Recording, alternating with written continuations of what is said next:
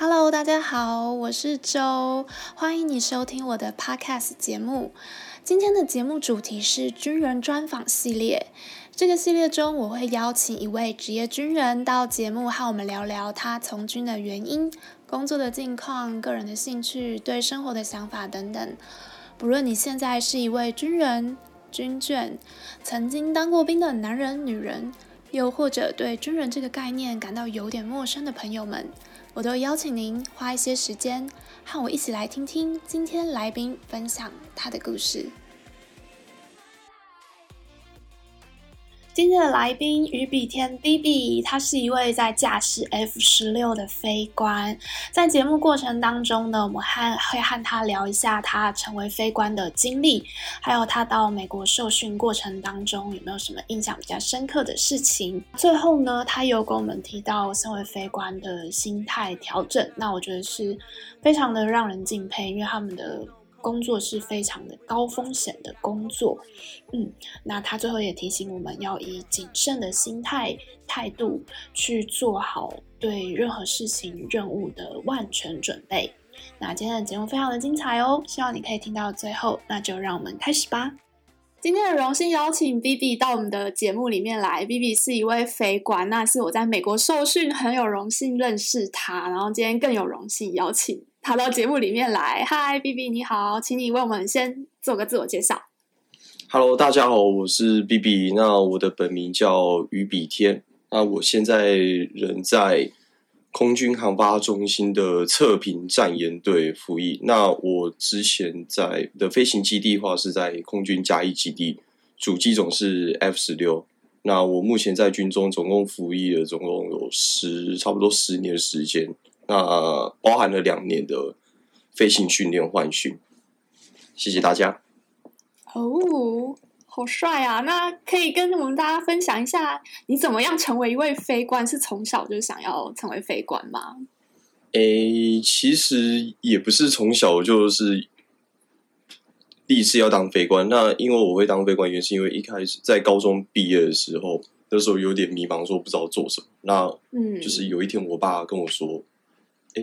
你没有近视，那你可以去试一下考一下飞官看看。然后我记得刚好在大学，哎，那个高中毕业快结毕快毕业的时候，那时候我记得有军校教官会来招生，那就是问说要不要加入那个 参加大学的学测，然后考陆海空军官校，还有包含到其他的国防军事学校。那另外他有特别提到说，问我们说我们班有没有近视。那我是说，我这边没有。那因为我其他同学都近视，因为我记得那时候我那个年代很多人都很近视，所以你要找到没近视的人很少。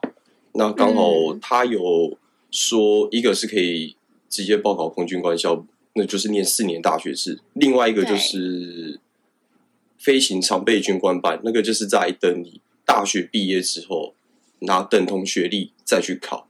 那他是有跟建我建跟我建议说这样管道，那我就说好，不然我就试试看朝那个飞行常备军官班的管道去走看。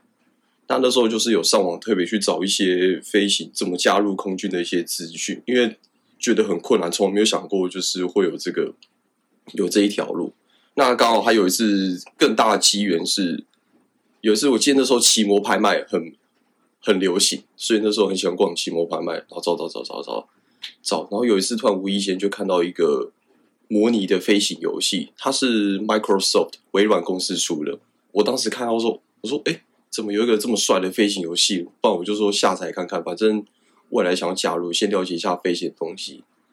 结果我下载完之后，啊，不是，我是买，我买了那个软体，跟买家买之后买完。然后我灌进电脑里面，因为它那个是全部是英文版的，它没有中文版。嗯，然后灌进去之后，我才发现，嗯，怎么它不能点开？所以我再仔细看那段英文，他写说你这个只是附加城市而已，因为它里面多了一些什么战斗机，然后还有那个特技机，哦、那个 Red Bull 红牛出的那个特技机。那我想说，哦，哦，原来它是只是附加城市而已。然后我的记得那时候买了一千八百多块。然后变得我要再去 为了那个软体再去买一个正版的，就是主城市，大概花两千五百多块吧，然后就再买，然后装进去之后才可以玩。那那时候也是接触到这个飞行软体游戏，让我对飞行的了解有更进一步。因为一开始是真的什么都不懂，想说就哎，刚好有这个契有这个契机，看到这款游戏，那我就去玩它。那玩它之后，才渐渐开始对飞行就是越来越有兴趣，这样子。哎，很有趣哎！竟然是因为没有近视，然后又因为这个游戏的关系。那哎，可是飞官的养成是很帅，我们大家都觉得很帅，但是是不是很苦啊？你有没有 印象中比较深刻的事情？就在台湾受训的部分。受训的部分嘛，应该因为飞行训练前不是直接碰飞机，因为之前国家地理频道有介绍。傲气飞鹰之精英战士，他是讲我们飞行员的养成。嗯、我们从飞行地面那个地面学科教育嘛，他教你说飞行的一些原理啊，航行学或是一些那个还有生理学，航那个你的那个会有可能产生错觉的部分，还有你对抗那个空间迷向，你要怎么去处置？还有离心力，离心力那个是后面，离心机那个是后面的飞行训练到。高级训高级飞行训练的时候，你才会碰到。那还有就是我们，听说有人会很 enjoy 那个离心力，是真的吗？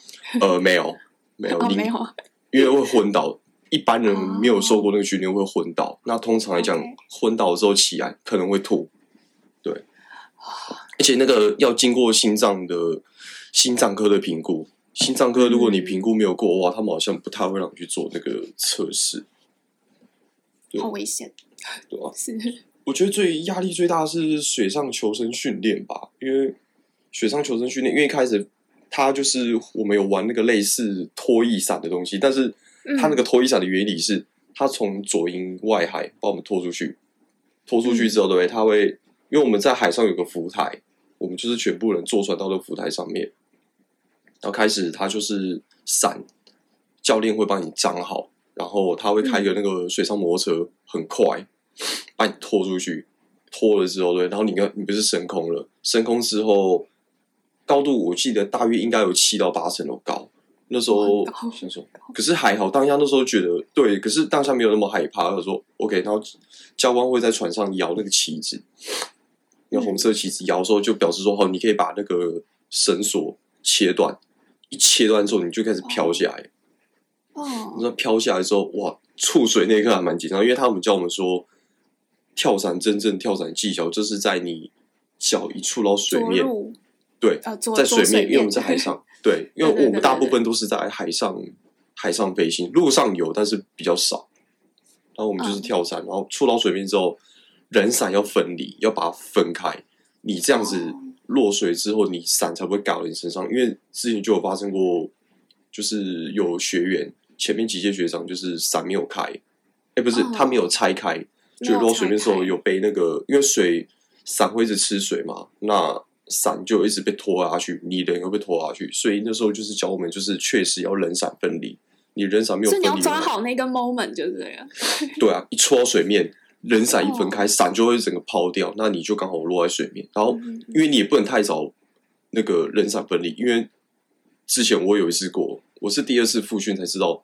因为我离水面还有点距离，就我一分开砸到水，砸到水就整个背很痛，因为就完全像砸到地面一样，哦、所以就是要刚触水之后再去分离。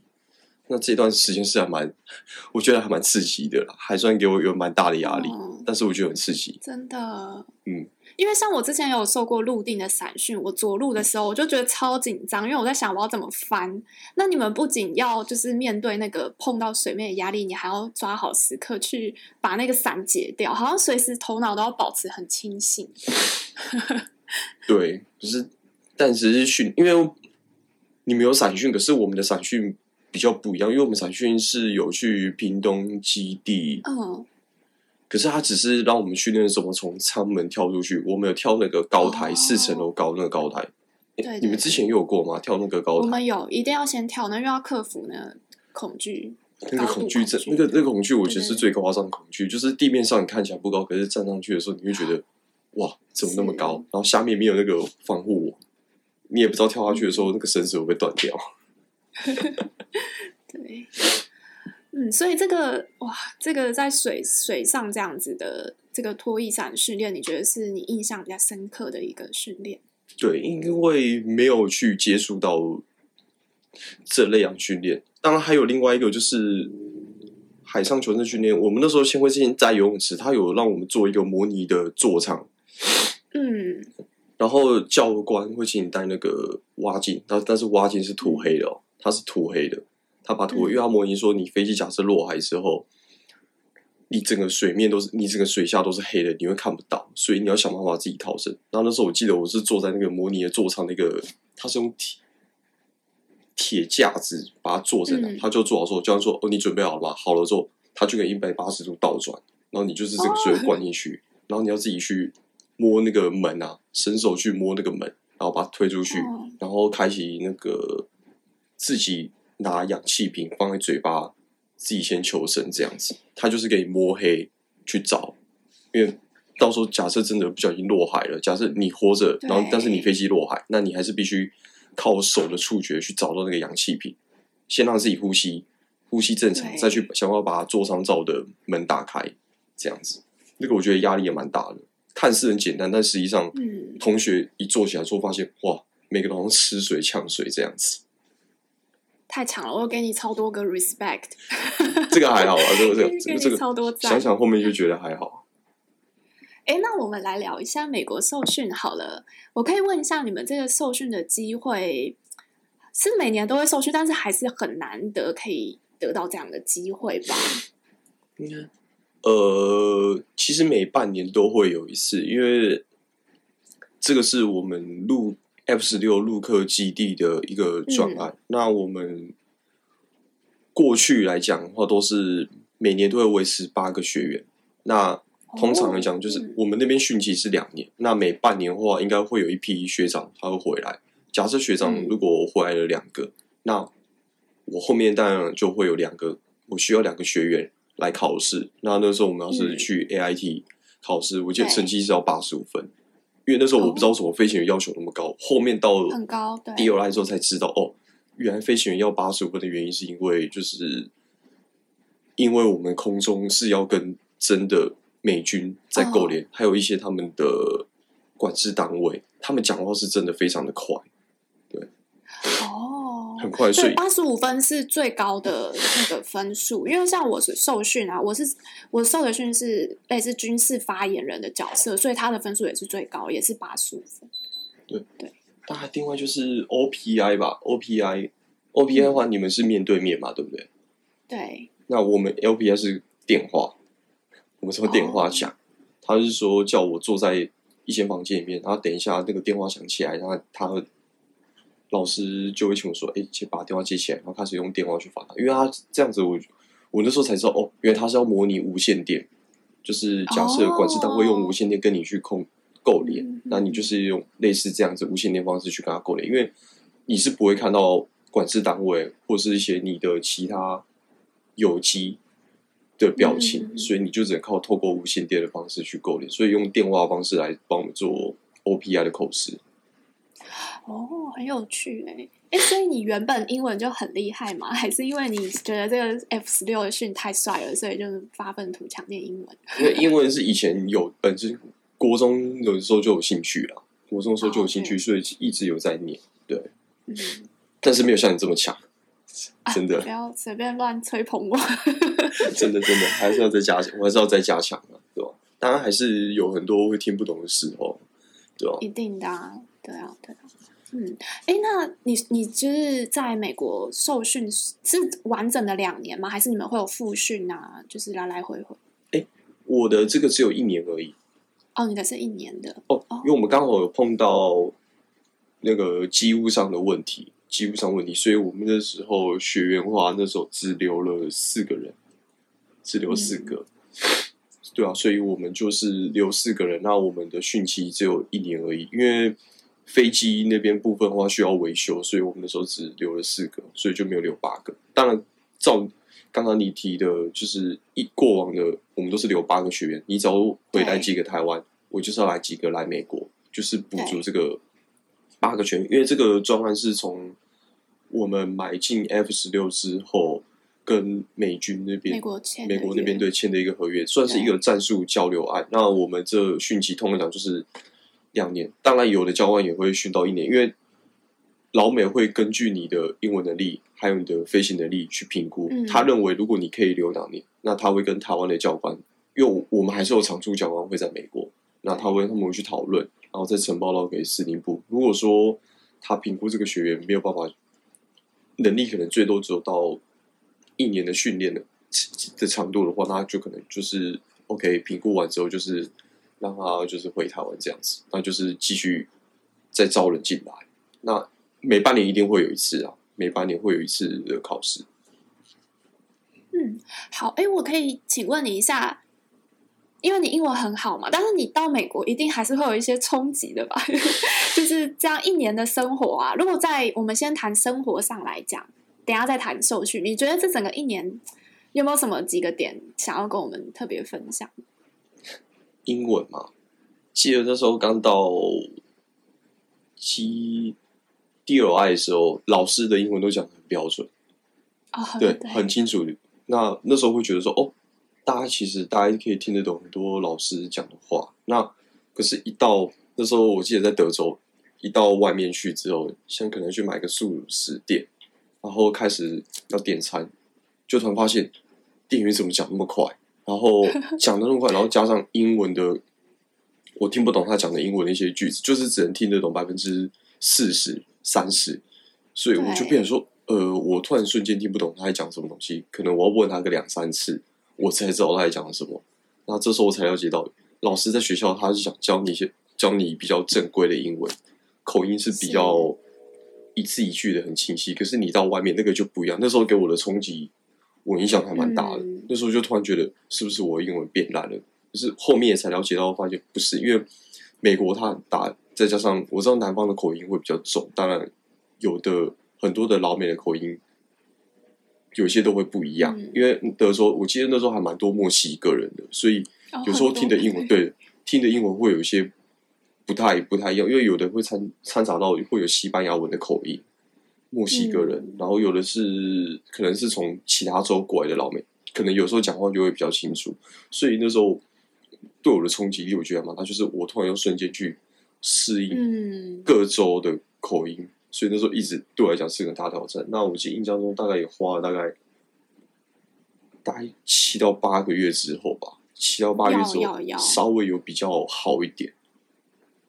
对啊，我听这边的留学生讲说，你要真的可以在口说上比较自在，可能都要三年，两三年的时间。对，没错。好，那这是在语语言方面嘛？那哎，那在其他观念上，譬如跟美国人的接触啊等等，有没有什么让你觉得哇哦，就是 很特别的感受？就是这样一年的生活下来，一年的生活下，我觉得他们其实很蛮热情的，真的很热情。嗯、那因为我记得在生活的时候，因为我在陆客基地受训的时候，因为我们上上班下班是可以穿着飞行服，这个让我非常的。感到与众不同，嗯、就是因为你可以穿着飞行服，然后开车上班，然后下班之后穿着飞行服去买晚餐。哦、那我真有一次，我记得印象深刻，是我去买速食店的时候，然后去速食店买炸鸡，买完之后，我记印象中的店员他是看见出来是墨西哥人，那他说什么？他就跟我说：“哎、欸，请我等一下。”那我想说：“嗯，怎么了？他怎么好像很急忙去拿什么东西？”就他出来之后，他拿了一个。苹果派给我，他他就、oh. 他就送给我，然后跟我讲一句 “Thank you for your service”。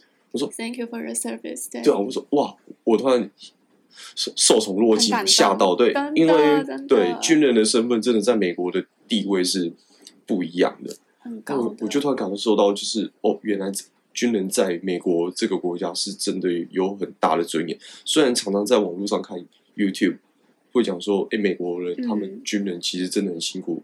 他们很受很受人尊敬，可是因为你没有亲身经历，所以我也感受不到那份荣耀。那直到去了之后，我才感受到他们是真的对军人很尊重。那是的。另外一个就是在也是去别的餐厅买东西，那我真的有遇到，就是也有人从我旁边走过去，那刚我穿着飞行服，那他也是跟我讲了一句 “Thank you for your service”。嗯，对，真的真的，嗯、像我跟婷还有尚哥还有那个。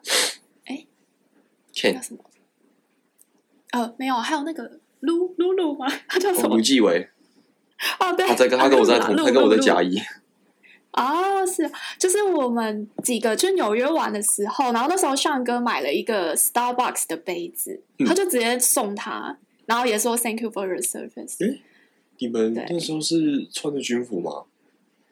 呃，我们那时候好像有用我们的那个 card，就是可以卡，就我们原本问他要不要打折，就是军我们类似一个军人身份证这样子。对对对，然后他就说：“我帮你问一下老板。”然后问完他说：“哦，不好意思，没有。”但是我们就直接送你这样。哇。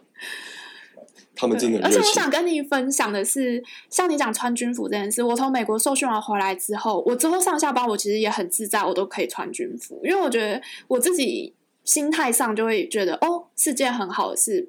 因为以前的观念可能会觉得说，啊，你最好不要穿军服，如果出去真的有什么事情，就很怕说怕东怕西的。但是我后来就觉得，嗯，我我要我自己觉得自在，然后也很 OK 这样子。对，国情不同啊，真的是国情不同。对啊，对啊，国情不同。因为我看他们，因为美军的部分，我之前有问过我们飞这边的飞行美军的飞行教官，那他们说他们在空军这边，应该是说陆海空，他们一定一生一定至少会有一次会 deploy 到啊，对外地去，像德州，就是伊拉克啊，对，伊拉克、叙利亚那边，他们真的是会进驻到那个正是战场的地方 battlefield，或是有的甚至进驻到南韩那边，嗯，那所以。他们通常一去就是可能会两到三年，因为我两到三年对，对。那我问说，那你们家人可以带过去吗？我忘记是什么条件情况下，他们好像有一些情况下他们是没办法带家人过去，嗯、像可能应该是叙利亚，如果是属于那种比较高危险区域的部分的话，他们可能就是不建议带家人过去。那一进驻就是要到两到三年驻外之后再回来，那甚至就会看到小孩子。会甚至想给小孩子一个惊喜，嗯、上课的时候偷跑去找小孩子，然后小孩子就大哭，然后抱着爸爸说很久没看到了这样子。对，那我想这就是因为。我后来跟他们聊天的时候，就发现他们这种派驻啊，我觉得有点像我们派驻金门马祖那样。对，就是都很频繁，就是都会。你可能在军旅生涯当中，你就会有大概两三年的时间，其实是会在外面蛮危险的地方。对，没错。军官啊，那个对军官来讲是真是蛮常调外。可是因为我们在。因为我们空军飞行的基地都是固定的，所以对我们来讲调动会比较少，除非是为了要高升少校，你可能要有一些参谋的经验，会到司令部去历练。那中校之后也是一样，可能甚至会到国防部去历练。那那时候就会短暂的推脱离你的飞行职务，大概两到三年的时间，然后再回来这样子。对，好。哎，我想问一下，就是你在美国遇到的飞官，他们的心态上面会不会跟我们有点不同？我记得我那时候军校快毕业的时候啊，就有跟一些飞官的人一起嘛。那时候，哎，就是毕业前大家聚在一起，然后就觉得啊，飞官每个感觉都很潇洒，因为原本就很帅啊，又穿那个军服，然后一副就是很及时享乐的 那种那种光芒在身上。那你觉得，你可以跟我们分享一下吗？美军的飞行员有什么不同？他们的不同是，他们对飞行的部分是也是很要求。那每个人他们都有自己的一个想法，嗯，这就跟我们的在台湾的飞行教飞行的教育方式会有点不太一样。因为在台湾这边是教官跟你讲什么你就做什么，然后就是。嗯，会当然会一定会先跟着书上的训练操作手手册走。那但是因为教官的部分，他会有他的个人操作技巧，那我们就是学习教官的操作技巧部分。那在美军那边部分是，他会希望你飞行的部分对你学习。那我会跟你讲说，你哪些可以，你哪些部分我可以给你建议。嗯、但是老美不会去限制你的操作，因为他认为那是你个人的 technique。哦、那。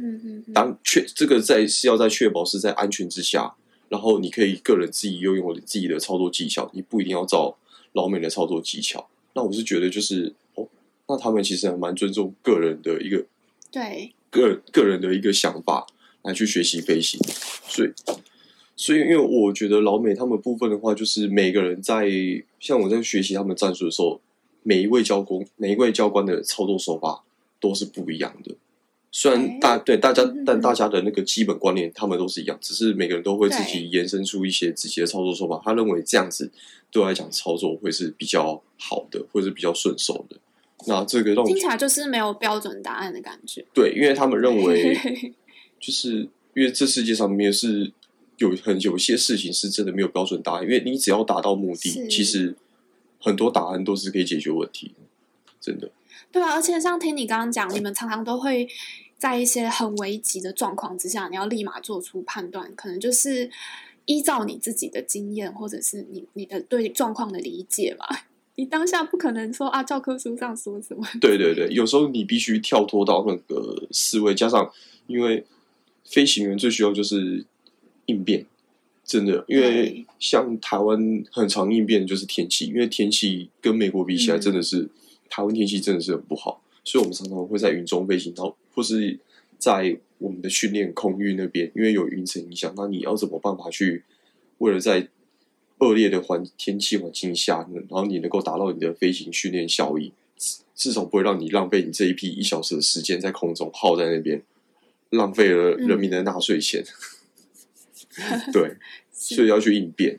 就老美会告诉我们，就是有一些东西你可以应变，有一些遇到什么情况我可以教你，但是遇到不同的情况，你可能要自己去解决，自己去想办法。因为应变情况你每天会不一样，所以飞行员要面临的压力就是这一个。对，所以美国他们其实平常就提供一个可以训练你批判性思考的一些机会，就是没错，对，独立性思考了、嗯。对啊，很重要。那想问一下，就是你在美国受训期间有没有印象比较深刻、有趣的事情？受训有趣的事情，我觉得最有趣的是超低空飞行，因为在台湾是不允许。我知道应该以前有，应该是民国七十几年，应该是真的有花东纵谷的那个低空飞行，但是在台湾的环境下是不允许。那在美国那边部分的话，他们是有这项训练，因为我从来没有这样做过。那我们就是飞到离地面就高度就大概有五百英尺，大概是差不多一比大概快跟一零一高高度差不多，一零高度再低一点点，再低一点，再低一点点，应该差不多，我记得。就这样超低空飞行，然后教你怎么穿越山脊啊，或者是，是因为美国的亚利桑那州那边地形，就是它是属于那种凤凰城那边是平原，然后再继续往北的话，继续往南走的话，就就是地势越来越平，然后那边算是光秃秃的吧。因为亚利桑那州是个，我觉得那个地方，因为它没有什么下下雨的地方，所以很多一些凸凸出来的石头，那你可以用那个利用那个石头。高比较高的石头，然后那边去钻钻过去。当然，在台湾就是没有你没办法去体会到这个感觉。那我是觉得超低空飞行的时候，那时候还蛮很大的快感。但第一次飞的时候，我会觉得很紧张。当然，后座会有老美会坐在你后座，对，那他会监控说：“哎，前面有座山，你先往那边飞。”然后我现在要你做一个怎么去回避回避这个穿山的动作，或是穿越一些小石头。那个那个石头大概。大概也算开高到五百尺，还蛮还蛮高的。那我们就从它旁边转过去，这样子。哇，真的会很紧张，就是会紧张。可是后面就觉得哎、欸，很刺激。那他这个训练目的就是为了要去躲避敌人的雷达，那个搜索到你。嗯、所以我们用低空的掩蔽地形，用低空掩蔽方式，然后穿越山脊，躲避雷达的侦测，然后算是做一个突发的一种突袭啊。嗯，对，我是觉得这个经验让我觉得是最有趣的一件事情。低空飞行真的很特别，超狂。对，台湾是希望有了，不过应该是只有在营区开放吧。营区开放的时候，特技教官才允许可以飞到那么低的高度，不然一般来讲我们是不行的。嗯、好的，哎，除了受训之外呢，你有利用这段时间一直在美国玩吗？就是有没有什么说来让我们羡慕一下？羡慕。觉得最好，你去看 air show，不知道算不算嘛？因为当然是因为自己很喜欢飞行，所以我就会很喜欢去看一些那个 air show 的东西。那我都有特别上网去查那个美国空军的雷鸟特技小组，还有美国海军的蓝蓝天使特技小组。那他们飞机总是 FA 十八超级大黄蜂。那我有特别去飞去旧金山，他们在那个 Golden。Golden Bridge 那边表演啊，对，对他们就在海上表演，因为那边真的在那边看 air show 很特别，因为在空军基地或是海军的航空基地，你看飞机那个不稀奇，稀奇的是你可以在住宅区，你会看到飞机在那边表演，哦、你会觉得那个感觉很不太一样。嗯、我就是真的在那个金门大桥旁边嘛，他那边有个那个 Pier 三九，我就在那边看。对，那那边吸引到真的蛮多人来特别看他们表演。就是一定的，而且现场气氛应该很好，爱国心爆表。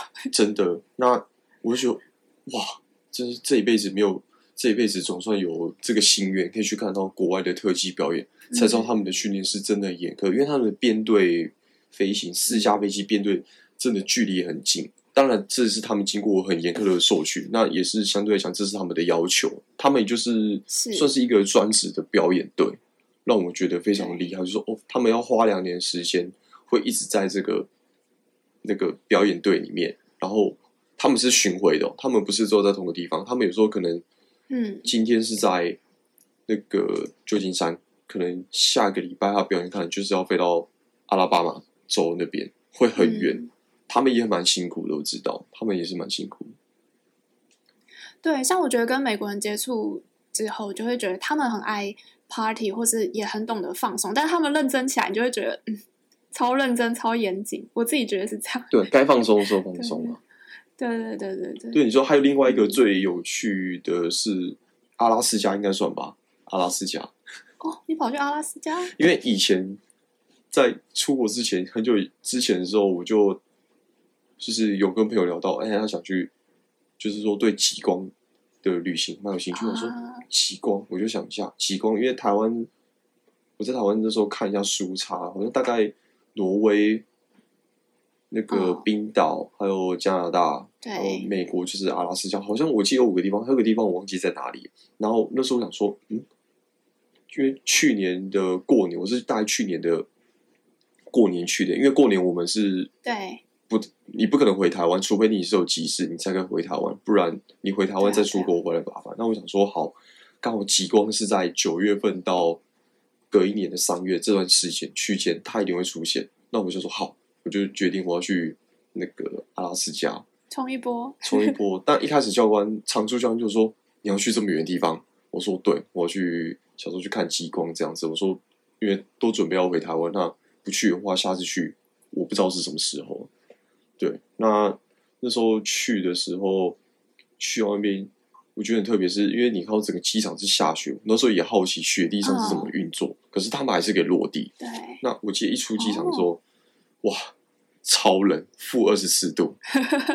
那个时候手套一拿出来，真的不到三十秒时间，我只想拍个照，不到三十秒，我的手超级的痛，我就赶快放在手套里面，哦、因为好像。对手好像被截肢了一样，因为我没有体验过这个温度。Oh. 那我看到他们当地人好像就是都不戴手套，因为他们已经习惯了，所以他们可是他们的手看起来都很红，尤其是关节的，怪怪的对，关节处都是红的。我说天哪，是类似爱斯基摩人这样子嘛？然后就每个人都可以就是赤手这样子不戴手套可以做事情，这个让我们觉得非常的特别。那我们还有去你在那边待几天啊？有等到极光吗？我大概去了四天三夜，极光哎、欸，没有跟着三天两夜。那极光的部分，嗯、第一天没有，第一天是暴风雪。那我是订的那个中国的一个 旅行社，暴风雪。对，那时候第一天我就想说，哎，我订了一个，因为我那时候有问 Ting，因为 Ting 有给我一个那个，哦、算是华人网站，是不是？它叫什么？是凤凰吗？凤凰什么旅游、oh, 旅游社还是什么？忘记了。呵呵呵对，然后我就找，因为他一定阿拉斯加，他有华人团，我就看一下华人团，他在中国大陆，我就点点点。然后这个，因为那时候刚好是接近到 COVID-19 刚准备要爆发的时候，oh. 年初二零二零二零年的二月的时候，那时候好像开始有。然后我们就，我那时候一上就是订到旅行社嘛，然后巴士来饭店接我们。然后饭店接我们之后，我一上，哎，他怎么戴了 N 九五口罩？哦，那我，然后我跟我另外两个同学一起去，他们也是一起来。然后他说，对，完了，那时候会不会有 COVID-19？可是那时候还好，因为他们都在美国待很久，所以他们还没有真正接触到中国那边的那边的人，所以我想说，好吧，算了，就去吧。好，然后我们就开去一个晚上的时候，开去一个那个半形墙有一个半形球，我不知道你知不知道，有一个半形球，然后那边是它是透天的，它可以看到外面的景色。嗯、我去，就你们的旅馆订的很特别。哎、欸，不是不是，你要去旅馆的饭店是在那个市区，它这个叫什么？Fairbanks，费尔班克斯。啊、哦、不是安哥拉治哦，我是直接、嗯、安哥拉治，它是阿拉斯加首都。那我是在飞去到这更北面一点，那那个地方叫直接飞到那边。对，从西雅图飞去那边，Fairbanks，费尔班克斯。因为你要去极光，你要去到那边去。然后，那你说的半星球是一个特别观赏的地方？对，它是它好像有一个算是休息区，因为它英文叫什么 Borealis。然后我想说，嗯，这是什么东西？就一看，哦，它是一个半星球。因为你只要去，好像是有点像北极屋吧？北极屋一个半星球，它就从饭店接我们，然后就往北开，就穿越一个森林。那时候我记得很晚，所以那个旁边都是树木、森林。就是看起来像恐怖电影会出现的地方，然后就往北开，开开开到一个就是有半星球，哎，有一个白色的半星球，然后你可以有还有一些玻璃，可以看到外面景色。那我就看到，哎，它里面是一个餐厅，那我们就在里面休息。他说：“那你就等一下吧。”那我那时候就有下载一个奇光的一个 app，然后他就告我，是对到天空上可以，它会侦测，因为它是一个环带。极光是一个环带，它那个环带会一直飘，它会一直飘，它会接近。因为那时候我有查过书，它是要在北纬极区六十度以上，六十度以上你才会看得到。它是那个经过太阳风、经过大气那个大气磁场的那个折射还有摩擦，然后产生出来的一个光源。所以第可是第一天，因为那天暴风雪，我没有看到暴风雪，然后有下大雪这样子，然后我们就什么都没看到，所以就看不到。是等到。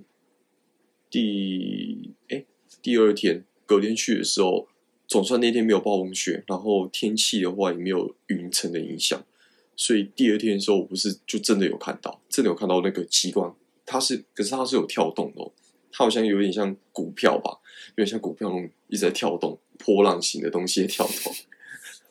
你把它讲的好不浪漫，股票 真的像股票，我说哦，它在跳动哎。只是 很有趣哦，像股票的极光，第一次听。就是因为它是极光，它不是它不是一个，就是因为它会，你去看那个 YouTube，它应该是会一直闪，它会一直有这很像个海浪形、哦、海浪形状，然后这边波动，它是波动，而且它会飘，它会飘。那当然那天我看的时候是还不错，虽然没有到那么明显，但是可以要用一些特定的一些相机，嗯，你才拍出来，因为那天很暗，所以你可能。我觉得 Samsung 手机会比较好拍拍出去，因为它会那个聚焦，然后它要延迟大概可能十秒的时间去把它拍出来。那拍的话，你就可以连天上的那个星星、外太空那些星星，你甚至都可以都可以拍进来。因为一般肉眼可能没有办法可以看到那么细，但是我想说那一天看到，我就觉得已经很满足，总算有看到这样子。对啊，都被你推坑了，好像还有雪橇狗啊，雪橇狗。哦，你有去做吗？那个有啊，雪橇狗有花了两百五十多块美金吧。啊、哦，因为觉得值得吗？超值得，已经超值得。这因为这辈子没做过雪橇狗，然后好奇做一下雪橇狗。那发现很多雪橇狗其实就是都是很多都是哈士奇。那时候我才知道他们原来没有那么的胖，他们都是瘦的，他们很瘦。那我有问他们的那个、哦、算是驯兽师吗？也不太算吧。算是培养那个雪橇狗，他们怎么训练？他们说他们一天要跑十六公里，然后每一天可能都要吃将近快三到五公斤的肉，然后这样维持。因为太冷了。其实哎、欸，还好呢，运动量又这么大。我记得第一次他们跑完之后，他们因为我是第二个第二个去做雪橇狗，那我看那有八个雪橇狗，他们应该是跑，他们会跑一圈，跑一圈回来之后。然后我就看雪橇狗这边休息，休息之后它在地面上打滚。我想说奇怪，它在干嘛？它在打滚。我就问一下那个他 饲养他们的那个人，我就说它在干嘛？它在地面上打滚。哦，他说它在散热。我说怎么可能？现在不是负二十四度吗？它在散热。对啊，对啊，对啊，对啊。因为他说狗的体温跟人的体温是不一样，所以他们跑完一圈之后会真的是很热，所以他们会在地面上一直滚来滚去，为了想要散热这样子。因为那是雪地，我在雪地上面，我印象很深刻，那时候负二十四度。真的是很冷，晚上的话到负三十二度，已经算是有史以来体验过最冷的时候了。真的，我觉得。我刚刚为什么会问你说，哎，花这个钱值不值得？因为我以前会觉得啊，这种钱可能很贵。可是我去年呢、啊，就是跟我几个朋友，我们去大峡谷的时候，因为有一个朋友他就比较会花钱，他说，哎，我们去坐直升机，然后呃，就三百块美金。然后我当时觉得有点贵，但是我坐上去，从天空俯瞰底下大峡谷，我觉得太值得了，这个钱花的超值。哎，你有去大峡谷看？我没有坐直升机，可惜。你不用坐好不好？拜托，你每天都在看的。觉得有机会走出去，就发现世界太大了。真的，就是在美国的经历，就觉得就是不要不要太吝啬，因为你好不容易来到这边，嗯、你下次来你不知道什么时候，而且你刚好就来到这边，那你花这些小钱其实不会怎么样，因为精力比较重要，精力真的蛮重要，钱再赚就有，真的。没错，我也是这样子想，不是我们有钱哦，是你感受过的话，你就会觉得嗯。而且我会觉得自己好像也可以值得犒赏一下自己，平常这么辛苦。这就这个算是应该对，这个应该算是我的一个犒赏。那刚好就是因为那个应该算是我最后一次的一个长假，最后这个长假有可以高达五天。嗯、那我想说，就刚好就直接去吧，因为不然，因为阿拉斯加真的很远。哎、欸，我觉得美国我们可以聊不完哎、欸，我们 wrap up 一下好了。就是你觉得美国受训，你有没有？觉得最大的收获，虽然刚刚聊了很多啦，但是如果给我们一个总结的话，你会想跟我们分享什么呢？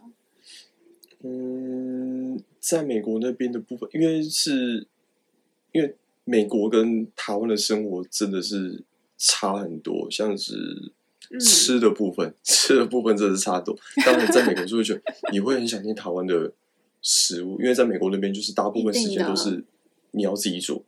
或是你去买，但是你去买的话一定会很贵，那价格往往都是比台湾的价格还高出大概快一到两倍嘛，我觉得了。嗯，像麦当麦当劳就很明显，我觉得三倍诶。麦当劳像多九块钱，每次买就是八九块。啊、哦，这台湾部分你可能八九块美金，大概差不多两百四、两百七之间吧，对啊。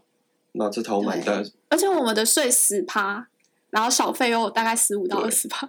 那是觉得去美国游游玩就可以了。就是如果你说要长期定居，我是觉得应该是我是还好了，我是还好，因为还是比较怀念，因为台湾比较方便，真的台湾比较方便。哎，我跟你完全一样，我觉得你叫我在这边三年四年 OK，你要我永远住在这里，我会觉得会超想家。对，因为很多东西其实真的不方便，像医疗体系的部分，因为医疗体系他们没有健保，所以你变得。出变得你要去，你要先还要先去预约，因为它不像台湾的，嗯，是可以 walking，就是直接去挂号。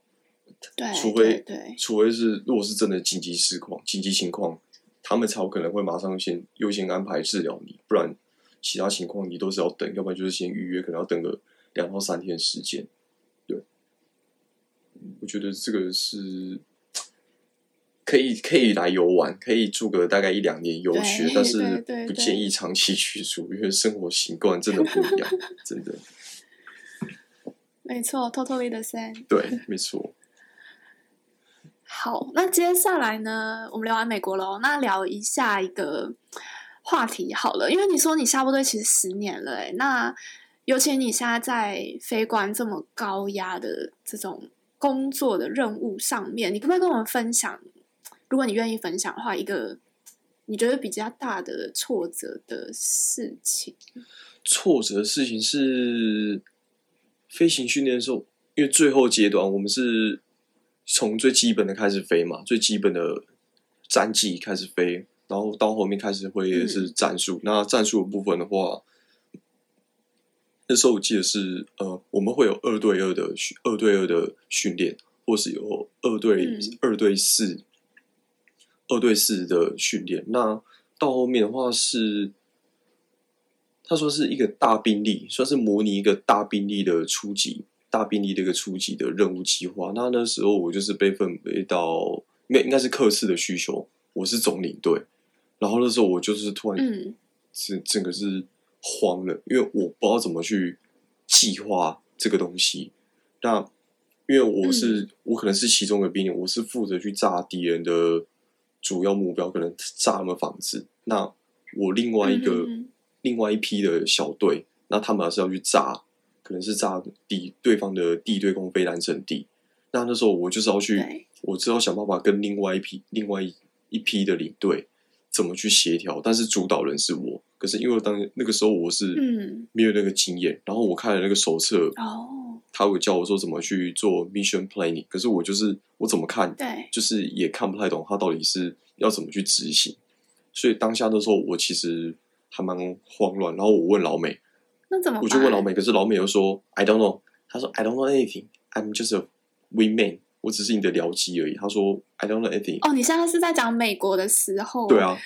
哇天哪，那感觉更无助，他就是怎么办呢、啊？啊、我那时候想说，哎，他是直接出状况题给你，对不对？这个不算，因为没有一些东西可以参考、啊、这是刚好是一个许课次的要求，因为刚好这个课次，这个课次我知道会面临，可是当下就是手足无措，你不知道怎么去准备。啊啊啊、然后那时候也是东搞西搞做航行计划，我们就是要自己模拟一个航线出去，然后目标什么时候突袭，然后我还要算时间，什么时候。这呃，可能我我会先请，因为我是打主要目标，我可能必须要去攻进到主要目标之前，我需要另外一批的人员先去帮我摧毁掉敌方的地对空飞弹阵地，因为这样子他把它摧毁掉之后，我才可以进去。我们那时候就是要想办法去做这个任务计划，怎么协调说，就等于你主导了一切，然后所有你都要去想去安排，怎么去做空中的隔离，因为他们打完之后。他们打完地面目标之后，然后这个另外一批小队打完地面的地对空飞弹阵地之后，然后他们要爬高高度去帮我看有没有其他的敌机会飞过来，然后会飞过来影响到我们去要炸主要目标。所以我那时候就是在做了很多的一个任务计划，大概花了一整天的时间，一整天时间一直在做这个 mission planning。那就发现老美他们不是不愿意，不是不愿意教你，因为他们是要让你训练怎么去。思考怎么去做这个任务计划，因为他们认为这个东西是你是那个 leader，你必须去统整统整这个 planning。所以，那你刚刚说你问的那个 wingman 啊，他是哦 wingman 没有 wingman 是僚机僚机的意思，就是我假设我是长机 leader，那我的二号机就叫 wingman。对，你问他的时候，就是你。你问那个 wingman 的那个人、啊，他是老美，他说他只是个 wing，他只是个 wingman。那他他是是因为阶级的关系，他觉得没有办法提供给你。没有，他是故意的，他故意的，他是故意的，因为他是你的 I，他是你的 instructor pilots，、oh. 但是他他现在这个目的就是、uh. 他的他这个目的就是因为他要让你自己去做 mission planning，他就是要你不要去问老美情况下.你自己想办法去 organize 这个 mission planning，、uh. 然后去。做出来你一份的攻击计划，因为他们要的目的就是不要你，不希望我去依赖别人，嗯嗯，你必须去独立完成这个事情。那所以，我那时候就是好吧，就是也是东凑西凑，对，就是凑一遍乱凑一通，然后凑凑凑，做最后凑出来。那刚好任务计划是任务计划部分，最后执行的话是有成功啦，只是就觉得哇，这辈子没有经历过。这样的一个协同作战，就当下会觉得，是因为是是，真的来讲，那个是还要可，你有可能还会请到陆军来帮忙，UH 六那个 UH 六洞会来帮忙，因为美国的美国他们的各机型很多，有专门打对地的飞机，也有专门是做空对空、嗯、空对空接战的飞机，对，那他们每个任务性质都不同，所以你甚至还会跟他们协同说，你，假设我有飞行员被击落了，那你 UH 六都要过来。可是 UH 六洞深入到地境，那我需要一个兵力去保护它。那我们就是要做这个计划，说谁去保护它，在什么位置，在什么位置去保护它，然后高度上的隔离，因为高度要有隔离嘛，不然你会空中碰撞，所以高度上隔离，你要怎么高度在多少一下盘旋去保护这个 UH 六洞，去救被击落的飞行员。所以就是玩真的，他们是在玩真的，不是在玩假的。嗯，那你觉得经历完这件事之后，你的感受是什么？感受是，我觉得，哇，原来我也办得到，只是没有经历过，因为就是没有一个压力去 push 你，所以你你不会去想到这件事情，然后你也不会去做这件事情。那直到是，我觉得给我最大的用处是，就觉得飞行部分不是，上面呃，你上面的人教你什么就做什么，你应该去独立思考说、嗯、这个任务，因为你是这一批的飞行领队，嗯、那你必须去统筹你这批计划飞行你要怎么飞，那怎么可以让大家达到最大的效益？那怎么可以让任务更成功？那犯错了没有关系，我们可以回来再检讨，那检讨后检讨到会更好。因为像就像我们先前有讨论到，就是因为答案是没有一定的，那。因为对对对，简言之就是老美不希望我们去问答案，他说答案你要自己去找，嗯、答案你自己去你自己去研发，因为他们说他们在伊伊拉克那边或是叙利亚那边，他们曾经就是是真的有在对峙到、嗯、对峙到那个真的会需要作战，那他们一些攻攻击任务计划都是他们自己去研发出来的，没有人会告诉你正确答案，因为你还必须去了解。敌方的威胁情况，他们的威胁源摆在哪里？嗯、那他们的军事基地在哪里？我打他们重要设施，那重要设施的部分还要去分析它的建筑材质，要用什么炸弹去打，才可以达到最有效的那个、嗯、最有效的击杀效果是摧毁效果。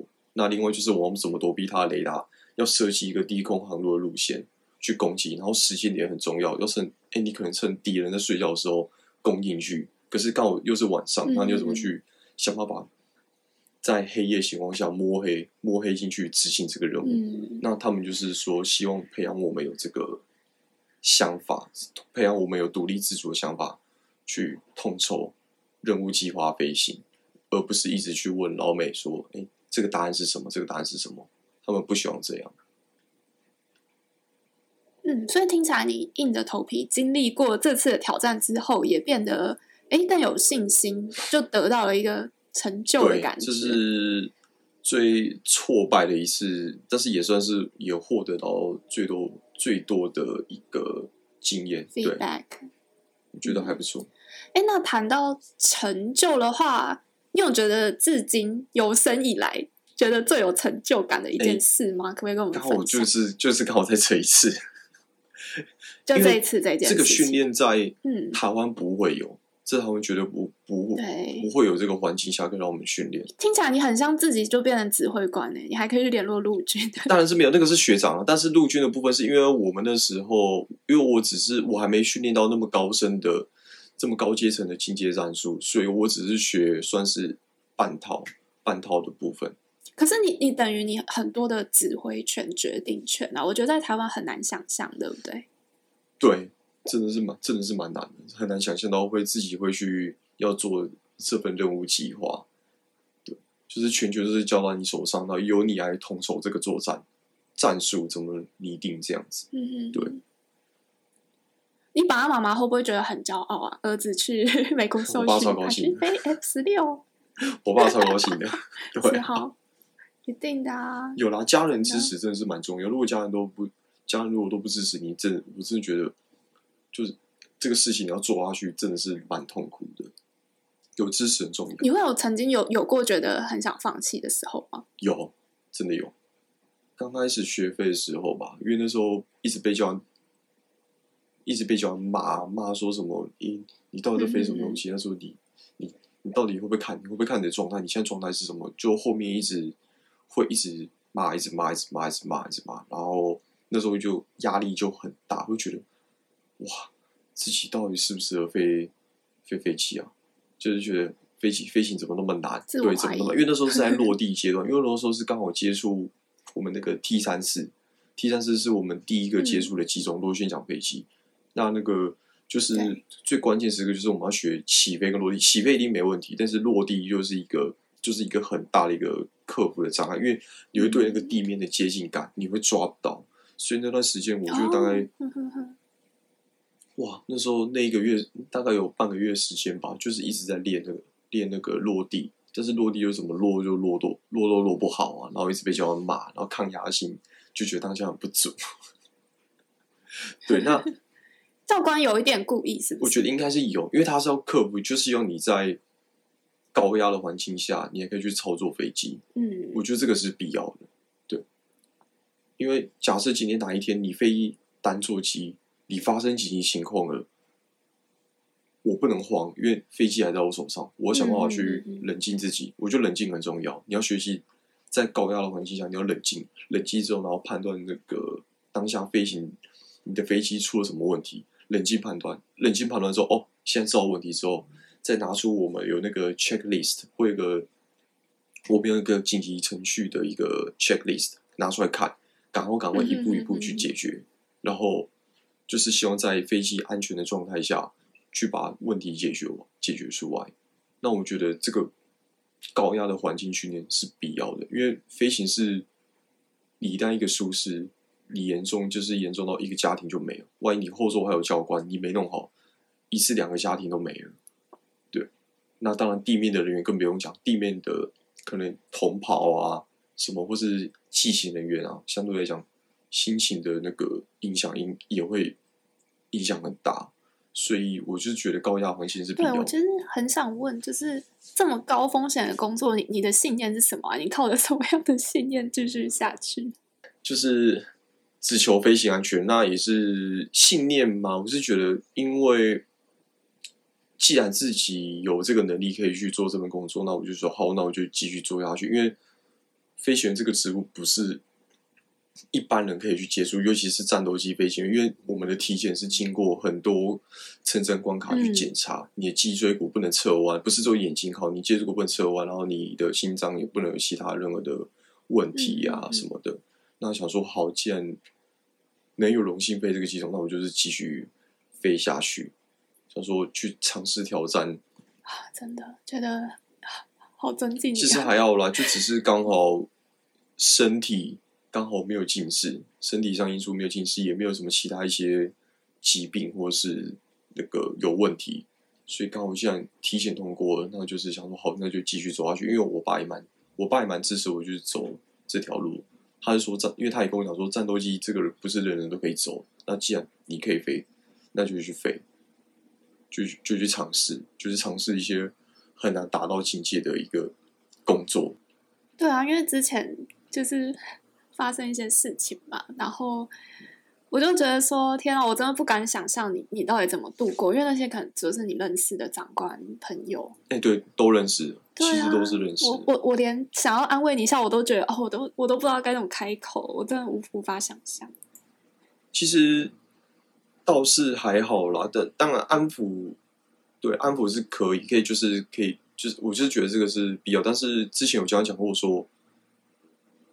当你踏入这条行这条路的时候，你本来就是要有对这个有所准备，因为飞行本来就是属于高风险的工作，所以你踏进来，你的心态本来就是本来就是要调整好。但是什么时候会发生这些飞安事故，你不会知道，这是你必须心里要有所准备，心里就要有所准备好。对，因为不可能是零飞安，对，零。世界上不可能有零飞安，因为大家都是因为从飞安事故里面去学习那些经验，然后不要再犯这个错。但是事情有可能会再发生，所以你自己的自己的心态要有所准备好。所以我就觉得，如果你没有准备好的话，我是觉得真的是不太适合飞行。那你就不会有那个飞行，你就不会有那个飞行的信念，让你继续持续下去。好，就一个字：帅。对吗？但是不要当帅，不要当教官有跟我说过，不要当帅的飞行员，要当老的飞行员。哦，oh. 因为往往出事就是在过于耍帅，然后做一些不可以飞行的动作，他硬做，Okay. 结果真的出事，真的是有很多。是，不过那都是以前的案例，我看过实施案例，就是就发现就是他们做了很多危险飞行动作，对，就是不可以做，他们他们可能就去尝试，就真的出事了。所以我看很多实施案例就是这样子，所以教官跟我们说，宁愿当老的飞行员，不要当帅的飞行员。那老的意思就是说，就是对乘坐，然后你也不要去突发奇想，嗯、不要去突发奇想做出一些你做不到的事情，你就安安稳稳飞，飞你的你所计划的任务飞行就好了。教官的话很真实，很深刻。好，都是过，都是过来人哦。是是是，对啊。好，聊完这个很严肃的话题，我们聊一个轻松一点好了。因为当飞官都很有钱嘛，对不对？你有没有用年终奖金买过什么特别的东西犒赏自己？哎，刚好很巧，我的年终奖金刚好都是 交保险，哎，很无聊的答案呢。好了，那不要年终奖金，你平常都很多钱的，有没有买什么什么东西比较特别一点的，跟我们分享一下？特别一点东西其实都还好呢。我对物质的欲望其实标准没有到那么高，就是通常都是拿去喝酒，喝酒就是觉得哎、欸，跟朋友出去酒吧喝酒还蛮还蛮好，还蛮有趣的，很喜欢喝酒这样子，就轻松了。可能这也是受到美军的那边影响，因为美军部分他们认为就是落地后。大家要检讨飞行，我们大家就是放松，对，放松，然后就是因为在在美军的基地里面是可以喝酒的，哦、他们是喝酒，然后做飞行后的检讨。那我自己也是会喝一点小酒检讨，因为因为检讨会很紧张嘛，怕看不出什么东西，就喝个酒放松一下心情，然后去做我的飞行后检讨的工作，这样相对来讲就对我工作会比较顺利一点。嗯、我是觉得这个是真的是有差。小酒怡情，而且其实我觉得自制力比较重要啦，不是说一直限制东 西自己。对，但是要看情况了。但是在台湾你不能这样说，台湾因为台湾是不允许的。在美国，他们是他们认为就是飞行后大家都轻松，你也没你也没差，就是大家就喝小酒放轻松，然后大家一起好来那个放松心情，检讨一下你刚刚空中发生什么事情。对，对啊，这真的是一个文化不同的。状况像我现在跟着教授嘛，然后他这礼拜也约我们去庆生，然后他还说啊，来我家喝酒啊，这样我想说他们就是很 free 这样，他还自己承认说，嗯，我 COVID 之后就现在就是很容易沉醉在这种，他觉得他自己有点 addiction，就是 过度成瘾这样，对，对，alcohol addiction，对对，对，alcoholic addiction，就是很容易会那个可能一直长期待在家啦，真的。可是我觉得我很难想象台湾的老师会这样跟你说，就是。就是，对啊，或者是约你什么去喝酒之类的。我我还有一个教授也是上课上一上，他他就突然说：“哎、欸，我们这礼拜直接酒吧见。”这样，这么这么突然，就很 free 啊。他可能那天心情比较复杂，对。哦，对啊，这个是这个是真的会需要用一些酒精，对对，文化的不同，就是、嗯，平复一下自己的情绪。所以你说中年终奖金真的买什么，其实都。真的还好耶，真的还好，可能每个人要的不同啦，每个人要的不太不太一样。真的很不像你耶，你不是平常很喜欢讲干话，怎么现在这么这么心灵追求，吓到我？哎，不对啊，这不是在录音吗？我们在录音，不可以讲干话。哦，我们现在就是的确做什么像什么的代表。好，好，下一个问题，你有没有一个可以跟大家分享让生活变好的想法？行为习惯之类的，因为我知道我们工作很忙，飞行员工作真真的蛮多的，很杂，嗯，事情很多。那除了飞行外，你可能有一些业务嘛，那真的是希望可以多去跟朋友出去走走，或者一样还是喝酒啊，喝酒 叙旧、聊天、抒发情绪，对你来讲会比较好，不要压抑自己。就是我是觉得不要去压抑自己。嗯、那酒。当然不是叫你过度饮酒，不是推广说喝酒 过度饮酒是是好的，不是，只是说会需要啦。就是越越到后面我，我因因为我以前没有那么喜欢喝酒，可是是到后面之后发现，哎、欸，其实发现喝喝一些小酒，然后跟朋友聊聊天，抒抒发一下情绪，那对自己来讲的话，想法到时候会比较正面一点。虽然虽然刚开刚开始的时候会想法很负面，但是觉得透过聊天的方式。然后一定要酒精，酒精，但是不是叫你喝烈酒狂暴，不是这样，不是叫你喝老挂那种，就是希望抒发自己的情绪，然后可以让我们自己身心灵都会比较健康一点，可以让我们比较有正面的想法。对，事情过完一天，好，算了，就这样，然后就隔天继续来，然后有我觉得有点在重蹈覆辙，这一周一到五负面情绪，六日喝酒就变正面情绪，然后。先缓和情绪之后，一到五再来负面情绪接收，六日的话再来变正面情绪的接收。真的，哎、欸，我觉得讲出来超重要。我今天才在听一个 podcast，他也在讲男人其实都默默的，就是一肩扛起很多东西，然后就一直累积累积啊。有些人都也都不会去稍微抒发，然后就哪一天就一次爆炸。对，那个真的是不要去压抑，因为真的，一压抑出来，真的你不知道他会做出什么事情，你真的不会知道。对，所以我是觉得。所以，像我假日就常常就去找朋友去喝一个小酒这样子，然后就聊聊天啊，就聊一下。然后，因为对同学在外面工作也是会有压力，就可能稍微问一下啊这样子。对吧、啊？对，是真的要有要有互动啊，人的互动，真的。然后酒精的搭配，对就是 酒精的搭配，酒精的搭配，真的。嗯，好。那再想问一下，你有没有一个类似座右铭啊，或喜欢的一句话可以跟大家分享？可以用那个吗？可以用电影的一个名言？当然可以啊！不要害怕接受失败，因为这是跟也是从飞行里面学到，不要害怕接受失败，接受失败，然后想办法让自己去修正到最好的。因为每一件事情不可能每次都会成功，嗯、他们每次他们怎么成功，就是因为。他失败很多次，用失败的经验去获得你成功的条件，所以这段在对我飞行的一刚开始学飞的时候，我觉得真的是有，因为就是说知道自己哪里犯错，那我就去模拟机里面练，一直反复的练习，然后练去抓到那个飞行要落地前的一些检查，看一下我的高度、我的速度，然后我的状态，然后这时候跑到跟我呈现什么样的一个状态，什么样的角度。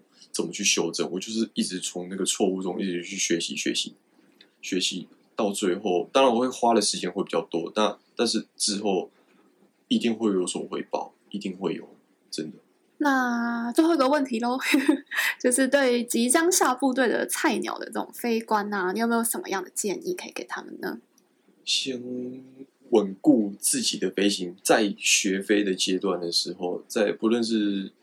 接触到自航基地接触的飞机，还是说到二代机？二代机就是指 F 十六、幻象两千或是 IDF，就是在你换学习、换训学习的过程中，一定要加强努力，一定要特别努力，因为等到你下部队之后，因为部队上的一些事情、其他事情很多，不是只有飞行而已，你可能飞行只有十分之一。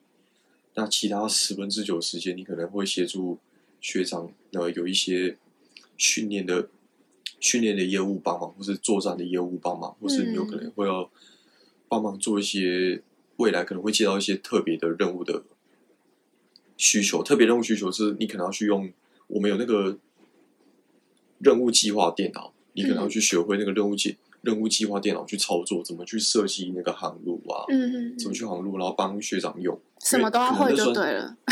对，什么都要会。所以下部队不是只有不是只有飞行的，因为你还有其他事情要做。当然知道飞行很重要，只是希望在扎根的阶段一定要特别的稳固，对，一定要特别的去加强琢磨，然后跟同学相互讨论啊。因为到部队之后，因为大家可能你今天十个人到 F 十六来。大家结训之后，你可能这十个人你就会分散，就各自分道扬镳。因为可能有的可能可能有了三四个人在嘉义，然后这有六个人就分发到花莲去了。那这四个里面，刚讲嘉义这四个，你有可能会分到其他作战队去。那你可能搞不好，因为像嘉义有三个作战队嘛，可能有两个分配到第二十二作战队，两个分配到第二十三作战队。那这时候能相依为命的就是你们两个人，嗯，就是你和另外一个人，因为你们是最小的。最小的，所以很多事情教官就是可能会会又会让你们去做，让你去学习。那你们两个就是要相互帮忙这样子，所以飞行一定要先在学习过程中，在换训过程中一定要自我要求，一定要优先学好，因为到不然到部队的时候，飞行的时间可能会占的比较少。嗯。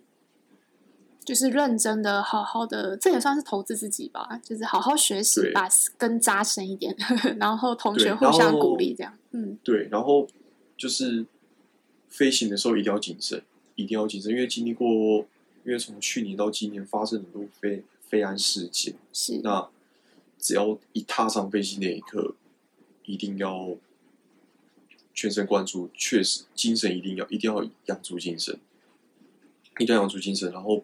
在时时刻刻，就是要去心中可能要有一个想法，说：“哎，等一下可能我会发生什么事情。”你一定要有这个想法，就是不要认为就是哎，飞行就哎今天顺顺的就没事这样，千万不要有这种想法，嗯、因为一旦事情来，你就会慌。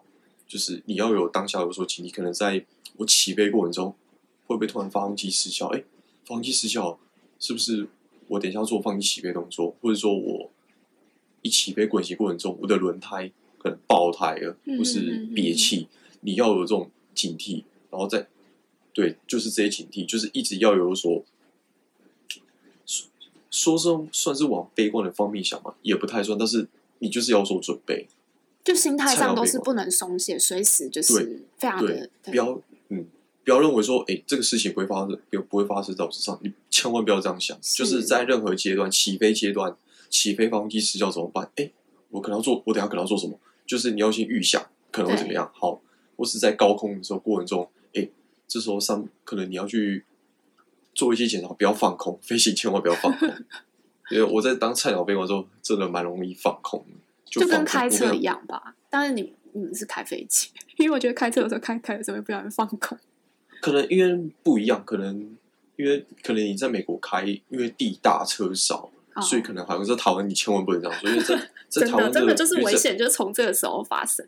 而且我住我住台北，那个真的是车，哦、台北超可怕哎、欸，嗯。你不知道从摩托车从哪里钻出来，然后车又很塞，对。而且现在又有 Foodpanda 什么 Uber E，我觉得他们超疯狂。哦，对，他们 台北开一次车我就吓到。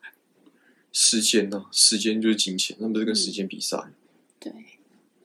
对，所以是菜鸟飞官部分就是谨慎，对于每一批飞行要谨慎。不管你今天的科目、今天的任务是不是很简单，你一定要有那种。谨慎的心态，直到你飞机落地之后，滑回关那个发动机关闭之后，下飞机你才可以放松。一定要，千万要这样。就算滑行过程中，你有可能，哎、万一突然突然滑行过程中，可能你那个我们，因为我们是可以转弯嘛，对不对？地面上滑行可以转弯，所以有可能是鼻轮，因为鼻轮那边一失效，转弯一失效，我操，你突然就是瞬间吓到。那你就是要自己特别注意到这个状况，或者说你的刹车有可能没了，哎，滑行滑到一半怎么会没刹车？你要想办法去解决问题。对，教官跟我们说的啦，这也是教官跟我讲的。的上飞机那一刻谨慎，直到你下飞机那一刻，你才可以放手。好的，今天非常感谢你跟我们分享这么多喽，那我们就到这里喽，谢谢你。好。感谢各位，谢谢，谢谢周，那谢谢各位听众聆听我我的经历、我的训练、我的过往，啊，很真实的故事，相信大家也会跟我一样觉得很感动。我现在觉得啊，美国生活、学业、生活很辛苦都不算什么，跟你比起来，我觉得，我觉得这些都不算什么。对，不会啦，没有有所不同，真的不一样，压力不一样，真的。嗯，压力，因为我知道你们学业，你们那个论文嘛，你们有准备论文，嗯，对，我觉得。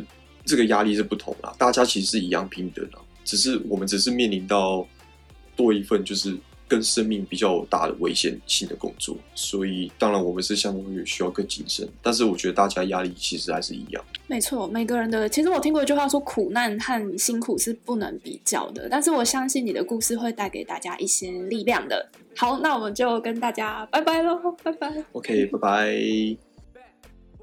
嘿很开心你把节目听完了。如果你喜欢我的节目，欢迎您订阅我是周这个 podcast，也欢迎您邀请您将这个节目分享给你身边的亲朋好友。那我们就下集见喽，拜拜。